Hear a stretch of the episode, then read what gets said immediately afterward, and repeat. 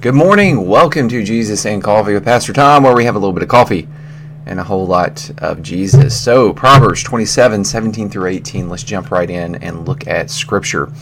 This first one, um, you're going to recognize. It's actually a well-known statement from Scripture that people often say and have used and don't even realize that they're they're getting it from Scripture.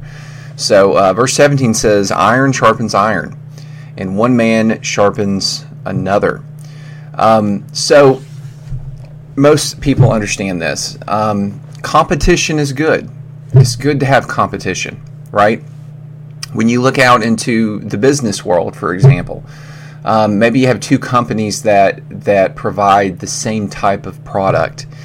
That's a good thing. That's it's good to have competition. It's good to have someone else who provides the same thing as you, because you're going to constantly be challenged to do your best and to provide the best product possible. So iron sharpens iron, right?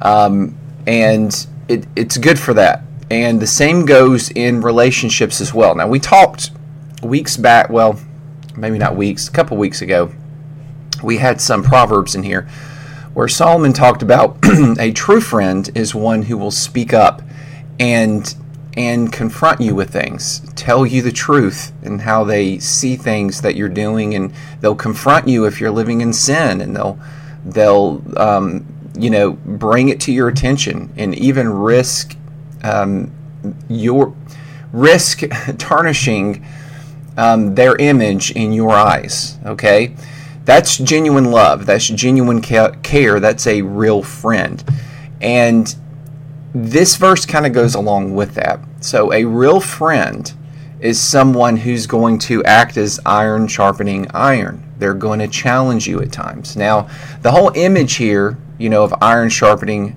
iron, you take a similar metal, rub it against another metal, say two knives, and you run them back and forth. Now, they're going to cause damage to each other a little bit. It's good. It's not pleasant experience, right? It's it's rough because you're chipping away small little fragments of the metal and in certain places for the purpose of making it sharper. Maybe it's a knife or an axe or some other blade. So the metal rubbing against each other, it's rough. It's it's unpleasant uh, to an extent, but it doesn't destroy the product, right? The metal. It doesn't destroy the knife. It it improves it. And so challenges, challenging each other, whether it be in competition of some sort or just challenging each other in many of our traits that we have as individuals. Maybe our friends see weaker parts of us and they, they challenge those in us in order for us to improve and become better. That's a good thing. That's a good thing. That's what spouses should be for one another. They should challenge each other to an extent and help one another improve, because if one improves, the other improves, because what? They're one flesh, they're one unit. So there's so many different aspects in, in life that this verse applies to.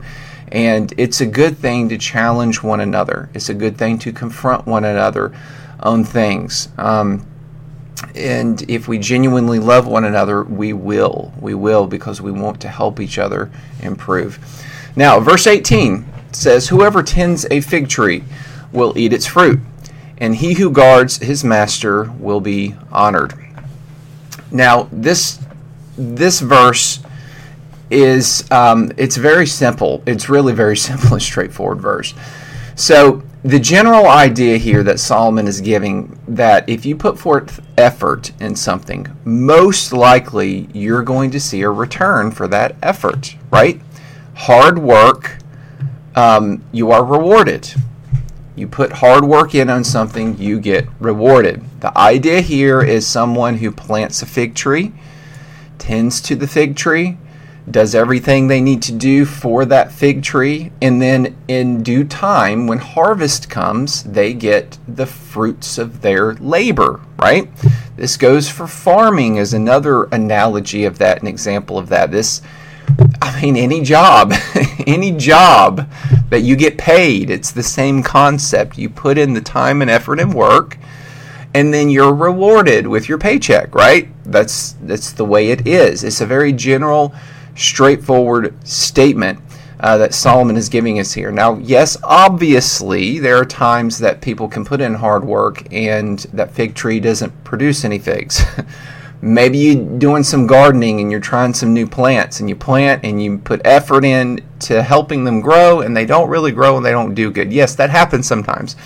But Solomon's speaking in a general sense here. Generally speaking, you put in work and effort, and there's a reward.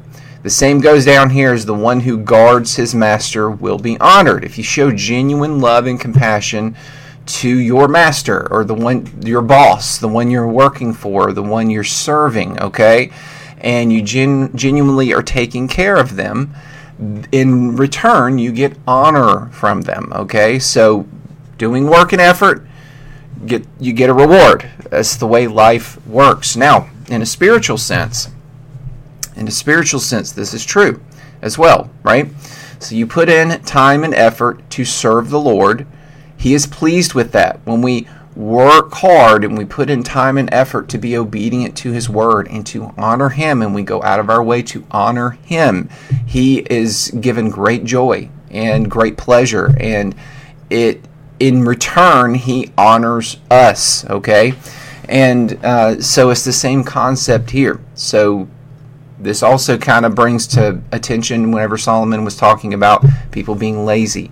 People being lazy and not working and not putting in effort. It's kind of the same concept here if you really think about it.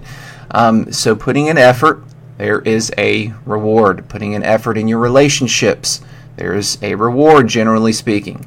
And putting in effort to serve the Lord and build your relationship with the Lord, there is a reward from that because you grow in your knowledge of the Lord. And it's kind of like iron sharpening iron, because God will do that in your life. He will bring challenges to you, right, to help sharpen you and improve you and make you a better person.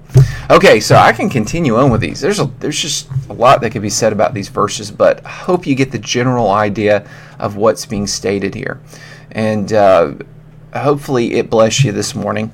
At the end of the day, seek first the kingdom of God, love others, and God's going to take care of everything else. But just seek Him first. Have a blessed day. I'll see you again tomorrow. Bye.